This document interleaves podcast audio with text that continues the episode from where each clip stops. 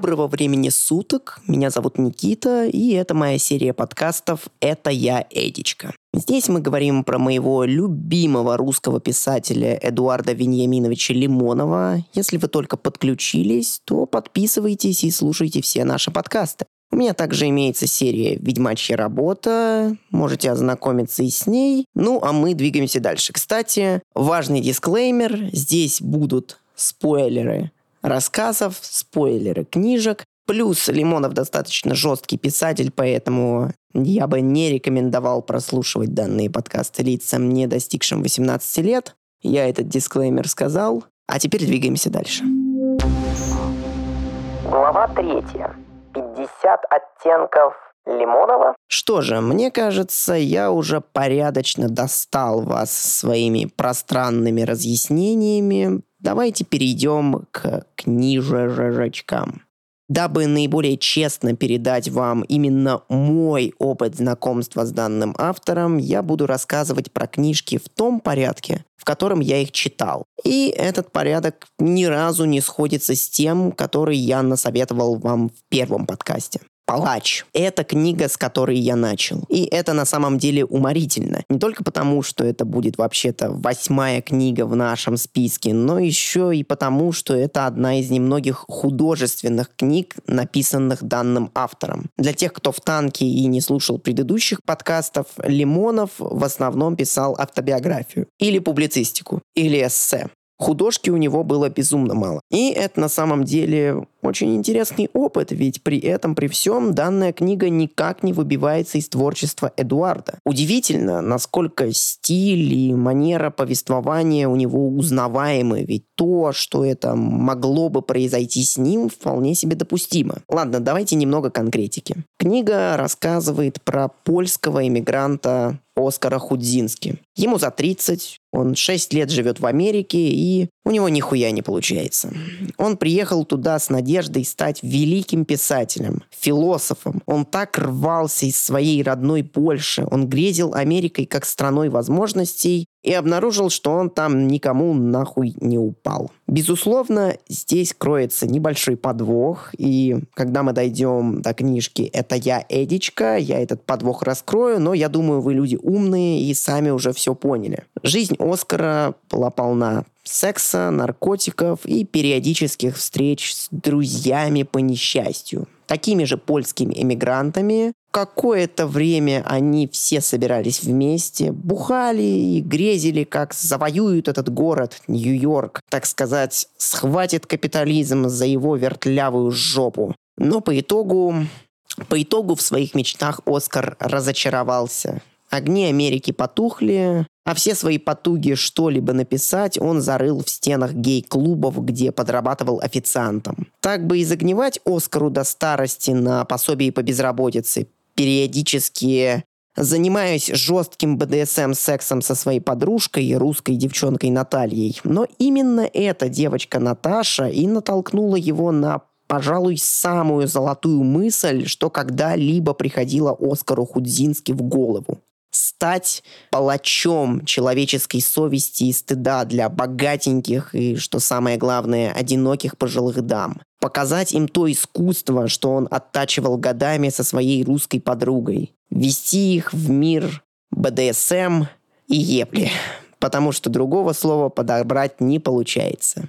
И постепенно Шаг за шагом мы наблюдаем за стремительным взлетом героя и за исполнением его главной мечты – покорить Нью-Йорк. Надо сказать, что в отличие от многих других книг Лимонова, в этой имеется сюжет с поистине голливудской развязкой. Хотя тут я, пожалуй, немного слукавил. Видите ли, в развязке уже вступают личные взгляды и убеждения Эдуарда Вениаминовича, а назвать их капиталистически голливудскими язык не поворачивается. Первонаперво. Если до этого вы считали, что жизнь Альфонса, Жигала — это что-то плохое, то эта книга скорее всего, не поменяет ваших взглядов, так как Лимонов рисует Оскара все-таки подонком. Но об этом чуть попозже. Однако я хочу поменять ваш взгляд на жизнь Альфонса. Если обе стороны такого сосуществования согласны, если всем в кайф, если никому не становится хуже, то почему нет? Не скажу, что я бы выбрал себе такую жизнь, но книга определенно касается темы того, что, по сути, это все конструкт, что мужчина никому ничего не должен, и каждый человек волен выбирать тот лайфстайл, который доставляет наибольший комфорт. И, возможно, даже позволяет почувствовать свою ценность как индивида. Конечно же, книга касается и других тем. Какие-то вечные и будут актуальны еще очень долго. Например, Родина, наше место в мире, настоящая дружба, природа расизма, природа насилия, сексуальное удовольствие и так далее. Какие-то являются больше историческим артефактом. Главным образом, идеализирование Америки, то, как СССР и США использовали, в общем-то, одинаковые стратегии как в плане промывки мозгов, так и вскрытии социального расслоения общества на буквальные касты. Возвращаясь к теме развязки, потому что это то, что интересует меня больше всего, наверное, в данной книге, в какой-то момент в сюжет палача вклинивается еще один персонаж. Другой польский эмигрант по имени Яцек Гутер. И это явный антипод Оскара.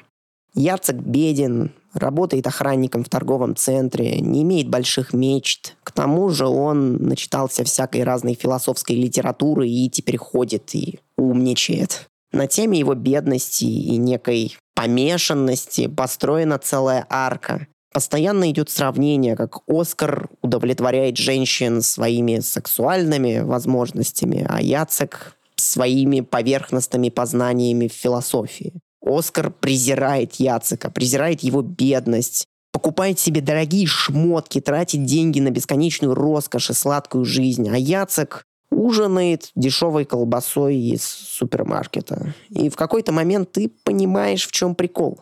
За Оскаром не стоит ничего. Он оппортунист. Он бегает от одной женщины к другой. Да, у него есть постоянная типа хозяйка, что пользуется его услугами регулярно и щедро это оплачивает. Но Оскар с опаской и трусостью бегает на сторону. Все, что его интересует, это бабки и роскошь. Бабки и роскошь. Поняли каламбур? Типа бабки, потому что он занимается сексом с пожилыми он рассчитывает только на собственное благополучие. И в таком подходе, конечно, нет ничего плохого, но когда вы обнаруживаете себя на своем дне рождения, на оргии, где присутствуют все ваши друзья, а в центре комнаты труп, что только что выкинули из морга специально для этой пати, есть высокая вероятность, что вы подонок.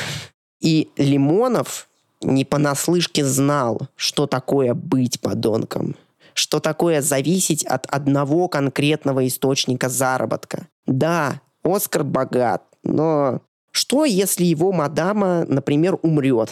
Что, если он постареет и станет дряблым, никому не нужным импотентом? Яцек Гутер может и туповатый поляк, что начитался умных книжек, ничего не понял, а теперь поучает людей жизни, но это хоть что-то. Это хоть какой-то фундамент под ногами. Он любит свою семью, он честно зарабатывает на жизнь, и его уж точно нельзя упрекнуть в неуверенности в завтрашнем дне. Хотя, может, и можно, кто его знает. Оскар – подонок, и судьба богатого подонка – быть распятым в своем же лофте, в своей же комнате пыток, куда ты когда-то водил богатеньких дам, быть заколотым кухонным ножом в своей же постели – быть мертвецом с тараканом во рту. Здесь мы уже приближаемся к концу. Хочется рассказать небольшую cool story. Я понимаю, что прикол, конечно же, не в этом, но тем не менее. Я дочитал «Палача» поздно ночью. Это было где-то часа два с половиной ночи. И тут же пошел гуглить, кто убил Оскара Худзински. Это не суть как важно, и по сути это можно догадаться, кто его убил. Но мне просто было очень интересно. Так или иначе, Лимонов э, в одном из своих интервью говорил, что он никогда не раскроет этот секрет и унесет его с собой в могилу. И не соврал сукин сын, правда унес в могилу. Это уже аутро, мы уже заканчиваем. Я хочу закончить подкаст на том, чтобы зачитать небольшой кусочек из этой книжки. Это мой любимый кусок из «Палача». А после этого не будет ничего, поэтому я сразу скажу, подписывайтесь на нас в телеге, подписывайтесь на нас в ютубе, подписывайтесь на нас в саундклауде, распространяйте наш контент, ставьте лайки и так далее. А теперь небольшой кусочек из книги Эдуарда Лимонова «Палач». На броню мышц Оскар натянул тонкую белую рубашку, черный костюм, затянул на шее черный узкий галстук. Облачаться в таксидо было еще рано, Оскару предстоял ланч со Стивом Бароном в Regine, день рожденческий ланч когда свежий, красивый, чувствующий каждый сантиметр своего тела Оскар вышел в салон, весь он был наполнен солнцем и светом. Пройдясь по лакированному желтому паркету, ярко начищенные ботинки его при этом сотни раз поймали солнце и сверкнули солнцем под всеми возможными углами, Оскар подошел к большему из окон и открыл его. За окном был Нью-Йорк.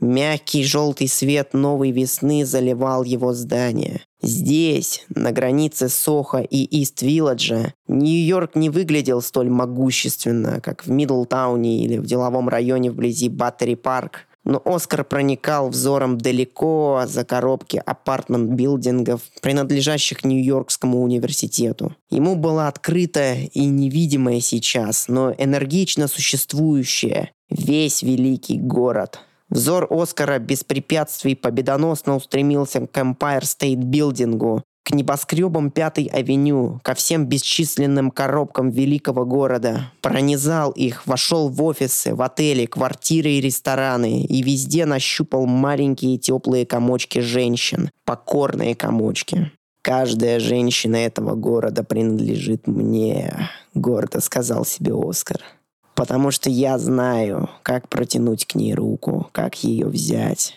По-особому горячи мои пальцы. Бесчисленные маленькие комочки женщин были разысканы в этот момент Оскаром палачом, вынуты даже из супружеских постелей, ласково поглажены или, напротив, награждены моментальной и легкой болью и опять брошены. Мой город, мой, стал моим, я покорил его и освоил так, как никогда не мог и мечтать покорить Варшаву. Да никогда я не хотел, признался себе Оскар. Ветер Нью-Йорка крепкий и свежий. Влетев в окно, дружески лизнул Оскаровы губы, широкой волной прогладил его лицо и пошел по лофту, по-хозяйски трогая стены и цветы.